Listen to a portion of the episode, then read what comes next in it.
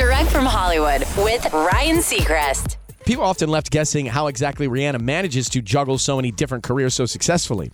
Seems like everything she does turns to gold and has her personal touch all over it. The key, she tells Interview magazine, is treating them like a carousel. She adds, I do fashion one day, lingerie the next, beauty the next, then music the next.